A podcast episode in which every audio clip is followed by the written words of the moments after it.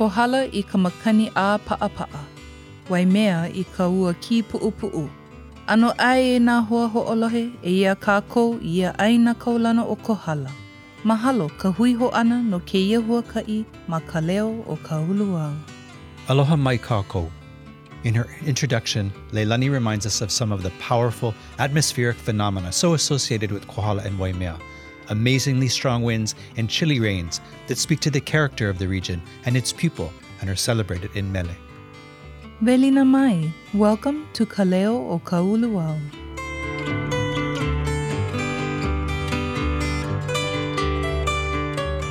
Our special guest today to represent Kohala and Waimea is Kehaulani Marshall. Drew, would you do the honors of introducing her? Hiki no. Kehaulani Marshall serves as executive director for the organization Ulu Mau Puanui, Ulu Maupua is a not for profit organization formed for research and educational purposes to understand how Hawaiians sustained rain fed or unirrigated intensive farming for centuries and how it may inform our current efforts to live sustainably. Kehaulani is from Waimea on Hawaii Island, and she and her husband live in the house that she grew up in. She has one keiki kane who graduated from college in Fort Worth, Texas, and now lives there. Kehaulani was one of the many parents who helped open Kanu o ka Aina Public Charter School in Waimea. She had the privilege of teaching and learning there for 10 years, and her experience in education helped her shape the Aina based culturally centered science and experiential learning opportunities in the Ahupua'a of Puanui in Kohala. Kehaulani tells us that the first time that she visited the Ahupua'a of Puanui in Kohala, she was amazed at what the ancestors had established there. She was also disappointed, she said, that she was only then learning about it. So as a result, when she was asked to join the project there, she immediately said yes. So today, Kehaulani does everything from booking visits to Puanui to educating visitors there to tending the gardens where uala or sweet potatoes are grown and ko or sugarcane serves as both a windbreak and water collector. Kehaulani is on a mission to get as many people as possible to know that the ancestors were fantastic farmers. And she adds that everyone is welcome to come to Puanui to learn and give back. Mahalo, Adru. With that, let's go over to Kehaulani now. Aloha e Kehau. I've heard so many wonderful things about you and the work that you guys are doing in Kohala. I haven't had the opportunity myself to go out to Puanui and Kokua, but hopefully I will be able to see the beauty and the history for myself. Mahalo. and it's been a, my pleasure to have known you, Kehaulani, for so many years. You've been a source of inspiration, to my students, to the people I work with, and also to me. We have a marvelous time every time at Puanui with you as we work in the mala and scale the handsome pu kehena.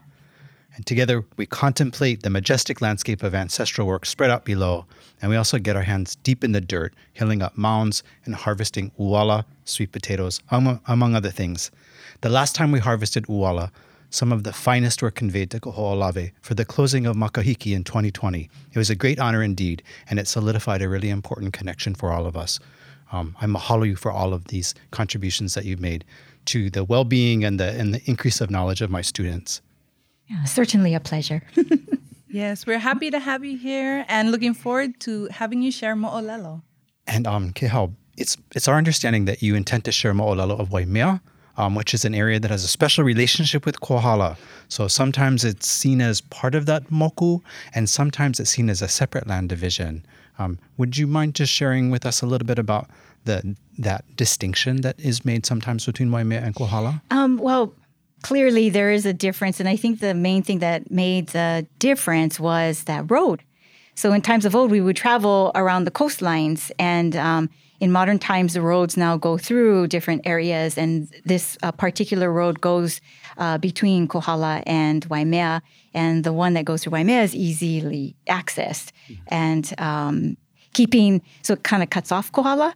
And uh, if you go to Kohala, you better have kuleana to go to Kohala mm-hmm. because there's no like pass through. You're going up there, the road ends, and you got to ho'ima, you got to return mm-hmm. the same way.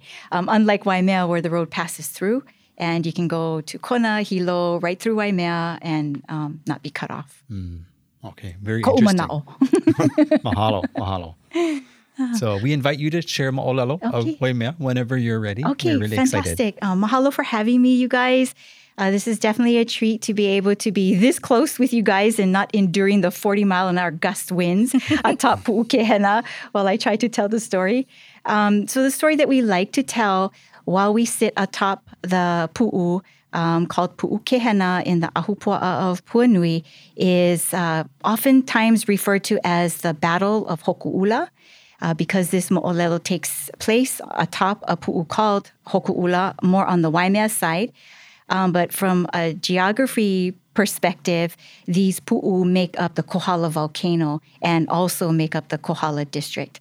Okay, so when we look for pu'u Hoku'ula in Waimea, the pro- the easiest place to see it is probably, I would say, from um, oh, the park in Waimea, Anui Nui Park. If you're in Anui Nui Park, you cannot miss Hoku'ula.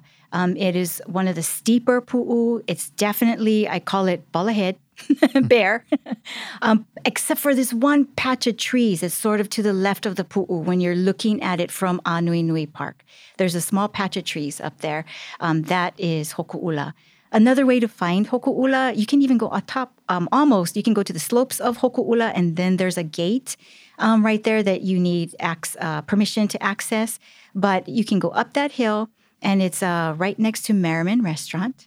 So if you're at Merriman's, uh, you turn right over there or left if you're coming from Kona. But you go up that um, that road, and that is you're on Hoku'ula at that point. And if you're on top of the pu'u, what, do, what do you see? Mm-hmm. Oh, you see so much of. I can see my house from atop um, Hoku'ula. Um, you can see all of Waimea. You can see um, the rivers that run through Waimea. Um, yeah, you can see the slopes of Mauna Kea and several other pu'u that are toward. Uh, so you'd be looking south from Hoku'ula, and you would see Mauna Kea. You would see Holoholo Ku right in front of Mauna Kea, and then to your right you would see Kona, Hualala, uh, Mauna Loa, and then Hualalai. Um, and then we can't see Hilo from Hoku'ula, but you can see a lot of Waimea. All right, this mo'olelo takes place atop Hoku'ula. Also, the story is called uh, the story of Pupukea. And another, I, we use three versions to um, bring together this mo'olelo. Okay, so I will begin. um, all right, let's say, th- not let's say, this is indeed occurring during the time of Lonoika Makahiki, and he's the grandson of Umi a Liloa. Um, this also happens to be the time of Makahiki, where we aren't engaging in war or um, heavy labor. Uh, we are engaging in many games and practicing our games and whatnot. Um, and as it turns out, the king of, or the li'i of Maui, Kamalalawalu, invites Lonoika Makahiki over for some fun during the Makahiki season. And Lonoika Makahiki says, Yes, I'll come over. So he goes over to Maui and um, they engage in all their games and whatnot. And um, Kamalala you know, they're talking story and it's a pow play and they're now having their ava and they're relaxing. And each of their caretakers are preparing their menus, their meals for each ali'i. So the caretaker for Kamalalawalu, the ali'i of Maui, is Makakui Kalani happens to be a brother of his too and a lower chief. Um, and the caretaker for Lonoika Makahiki is Pupukea, also happens to be a brother of Lonoika Makahiki. So these two gentlemen, the caretakers, are preparing the meals, and it appears that Pupukea is kind of lagging. He's falling behind schedule, if you will. And um, Makakui Kalani is being efficient and finishing up. And all of a sudden, um, Lono Ikamakahiki sort of gives the eye to um, his caretaker, his brother, Pupukea, and then Pupukea speeds things up and he brings the meal current. So both the meal, the chiefs are having their meals at the same time. Well, Makakui Kalani notices this. He's like kind of impressed that Lono Ikamakahiki was behind the ball, but then now he's, you know, the meal is ready on time.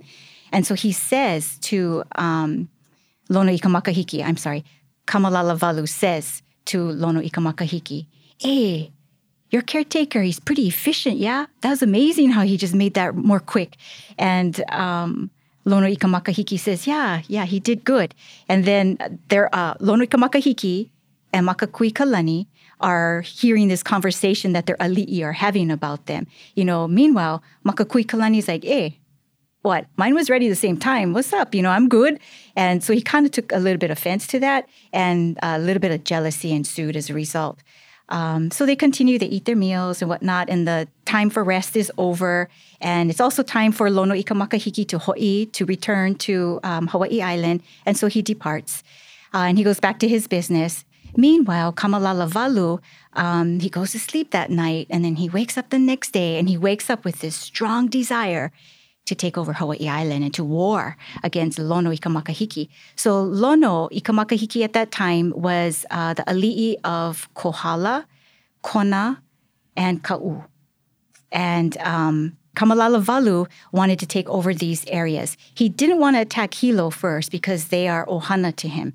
So he he opted for a strategic approach, which would entail taking over um, Kohala, Kona, and Ka'u. And so he uh, wakes up that morning with a strong desire to take over Hawaii Island via through Lono Ikamakahiki. And Lono Ikamakahiki um, is just minding his own business, not knowing of this desire of Kamalalawalu's. And Kamalalawalu goes to his uh, advisors and he says, Hey, I have this strong desire to take over Hawaii Island. And, um, you know, they just listen to him and they're loyal to him, so they encourage him. And then um, he is a chief that knows the protocols of being a chief. So he goes to his advisor, uh, one of the main kahuna. He goes to Molokai and he visits Lani Kaula. And he asks Lani Kaula, So if I go to Hawaii Island, will I be victorious? And Lani Kaula, like many kupuna and elders and wise people, don't answer right away and kind of ignores Kamalalawalu. And then, um, meanwhile, Kamalalawalu is getting impatient. He wakes up every morning after he puts his head down for rest. He wakes up with this desire to take over Hawaii Island. So he goes back to Maui, puts together an entourage, and then he comes back to uh, Molokai to ask one more time of Lani Kaula, if I go to Hawaii Island, will I be victorious? And Lani Kaula says, if you go to Hawaii Island, you're not coming back. And this just falls on deaf ears because that wasn't the answer that Kamalalawalu was seeking. He was like, Will I be victorious? And all he got was, If you go, you're not coming back. So he goes to Maui, back to Maui, and he puts together his entourage and he says, Yes, we're going over to Hawaii Island. We're going to take over Hawaii Island.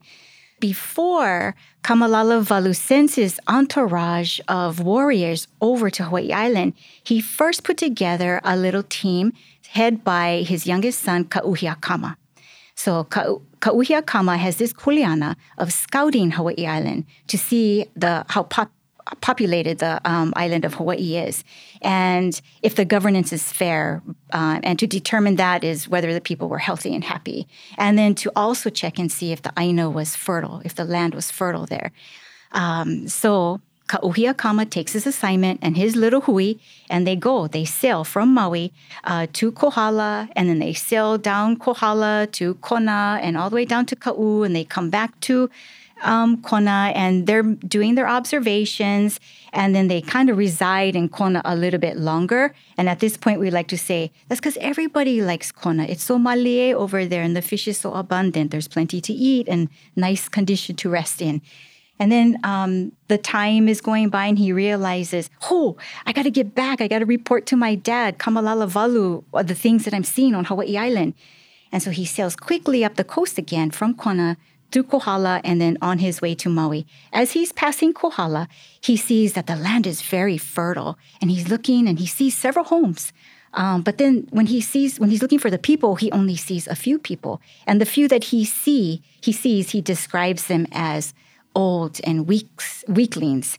Um, and he's that just gave him confidence, like, oh, okay, the land is momona, um, the people aren't so great, so they're probably ready for new governance, and they're not very healthy, so and there's not very many, you know. So he goes and he reports that to his dad. He goes, yeah, we sailed alongside the area, and the land of Kohala is really fertile, but there's hardly any people over there, and there's the people are scattered about in on Hawaii Island, uh, from Ka'u to Kona, and um, anyways, this excites Kamalalawalu, and uh, he gets the hui together and he puts the call out, and now they're going to war against Hawaii Island. They go from Maui, crossing the Alenuihaha Channel. They land at Puako on the Kohala coast, and they bump into this um, ali'i. His name is Kanaloa Kua'ana. And he too is another brother of Lonoika Makahiki's uh, lower chief. He's traveling, of course, with two kahuna, and they take him captive. Kamalalawalu takes him captive.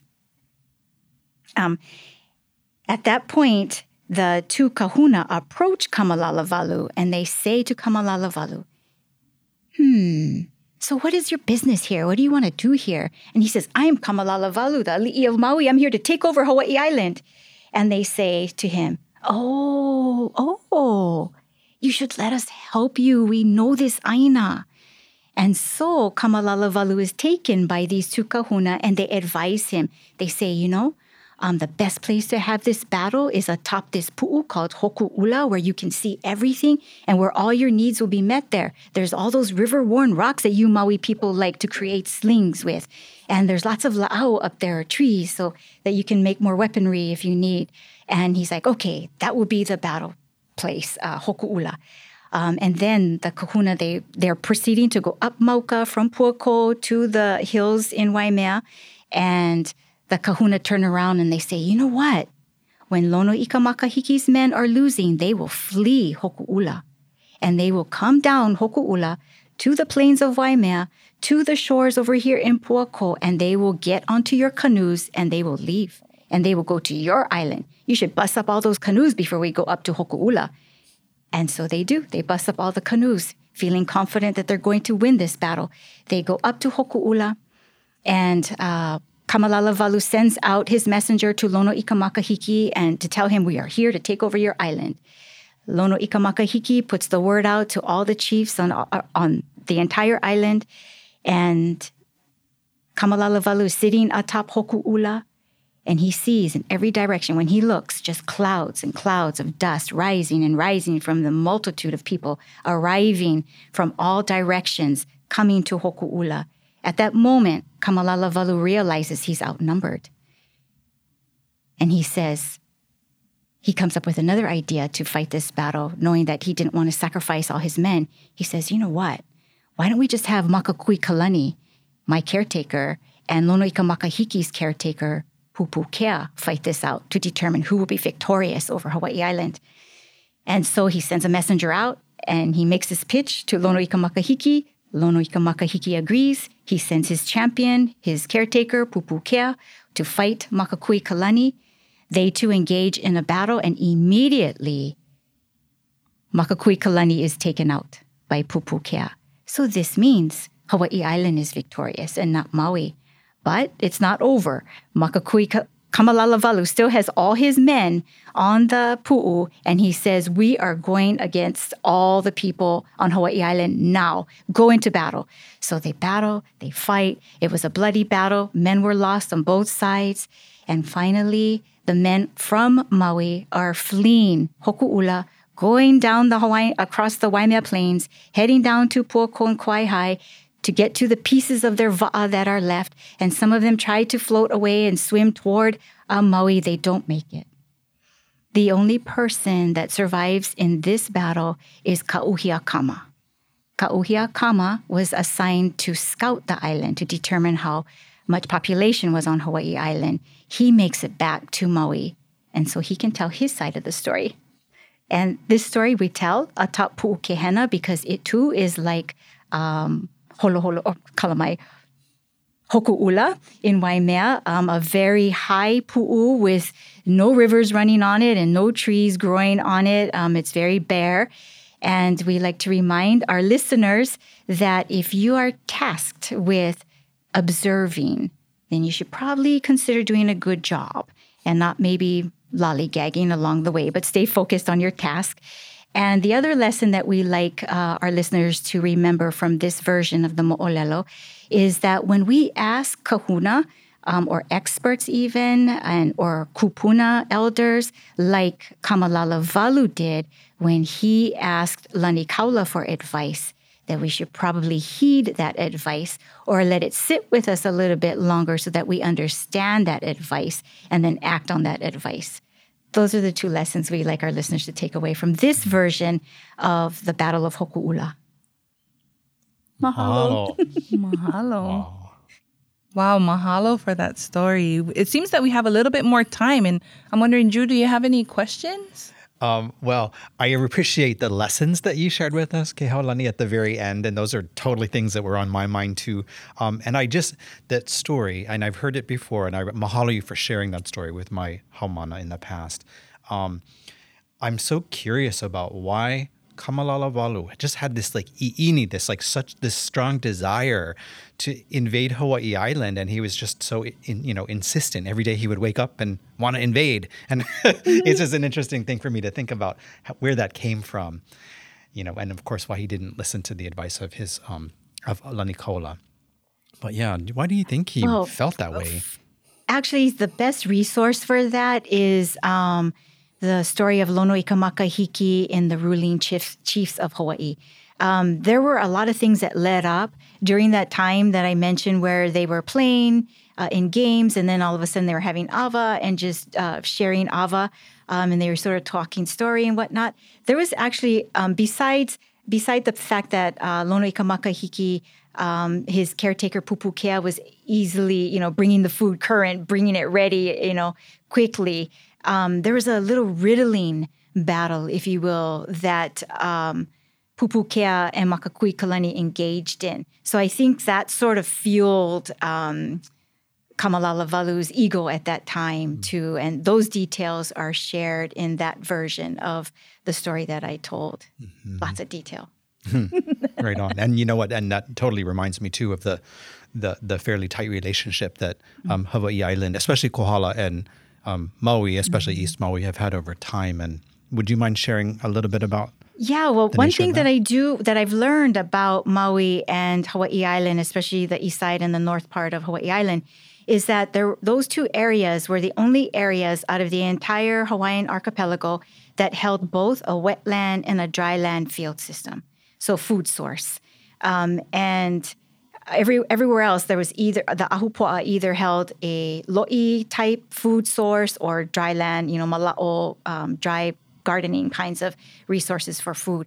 Um, the idea, the fact that these two places had both, uh, reminds us that having power over food uh, or the cultivation of food and the ability, the power to feed people, um, empowers the ali'i, and this gives them more mana, more power, if you will. And it's ironic that the most ambitious chiefs came out of those two areas mm-hmm. also. Um, and they both set their eyes when it was time to take over islands and other chiefdoms and whatnot. They set their eyes on uh, Kauai and Oahu for those lo'i in there. So they had similar goals in acquiring the um, power over food productivity mm. for their people. Interesting. Something interesting that I also um, understood from your retelling of the story is how Kama was sent by his father Kamalalawalu to scout, as you mentioned, the different areas and see if the people and the land were ripe for the taking. And due to Kama's ano, he, you know, he he got stuck in Kona, enjoyed the scenery and stuff like that. But then, as something interesting that I recall is that when he went through along the coast of Kohala and he said, "Oh, these people are just old people, or it doesn't look like there are many people. I wonder where the rest of the people were." Uh, well, from this is why we like to tell this mo'olelo from a top pu'ukehena.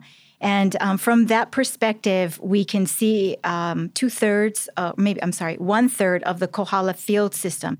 And when we put it in perspective of how it would have looked at that time, it would have uh, all we would have seen was coal, as far as your eye can see, looking south, uh, looking to the kai, and um, even looking north. All you would have seen was coal. So when Kauhiakama was along the shoreline, not traveling into Kohala, just looking from the shoreline, he couldn't see what was going on. And this was the Makahiki season. So uh, there was a lot of gatherings going on more inland um, that would not you wouldn't be able to see unless you traveled inland. All you would have seen was the field system covered in coal. And then he erroneously thought that there were nobody there to defend those lands and took that knowledge or what he thought was knowledge to his father. Aye, polole. Um, yes, that's correct. And then um, what we remember too, uh, or when we look at our Olelo No'eau collection, there are many Olelo No'eau exp- um, describing Kohala as very populous you know, like having a great population. And yes, that was a mistake. and a population of handsome people too, I think, right? Yes, yes, yeah. Uh, very true. well, my grandfather is from there, so I will agree. Um, I just one last thing. I, I, find it really interesting that Puako was the landing and departure site for the the folks from Maui, um, and you know for some reason I might think, oh, why not High or something like that? But Puako seems like it has a prominent place in this mo'olelo. Yes, it's also mentioned um, that that is where Kamalalawalu, the chief of Maui, was found dead. Um, and so he never did make it back to Maui, just as Lani, Lani Kaula had mentioned, or not mentioned, he said to um, Kamalalawalu, if you go to Hawaii Island, you're not coming back. And that indeed is what happened. Uh, Kamalalawalu was found dead on the slopes of Puako, and uh, he's buried in one of the heiau um, down in the Keauhou area next to Hapaiali'i, along with his two dogs. Mahalo. Mahalo nui for sharing about these these important places and all of these names that you mentioned. There's so much information here for our listeners, and for sharing where they can take a look at the mo'olelo and the, the different versions and, and reminding us that it's a version, not the version. Um, yeah, so mahalo. Yeah, certainly a pleasure to be here, and thank you for being an audience too.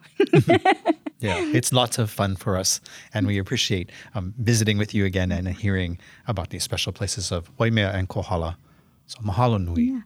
Happy. mahalo. How interesting to learn about the relationship between the islands of Maui and Hawaii and how the histories of both are intertwined.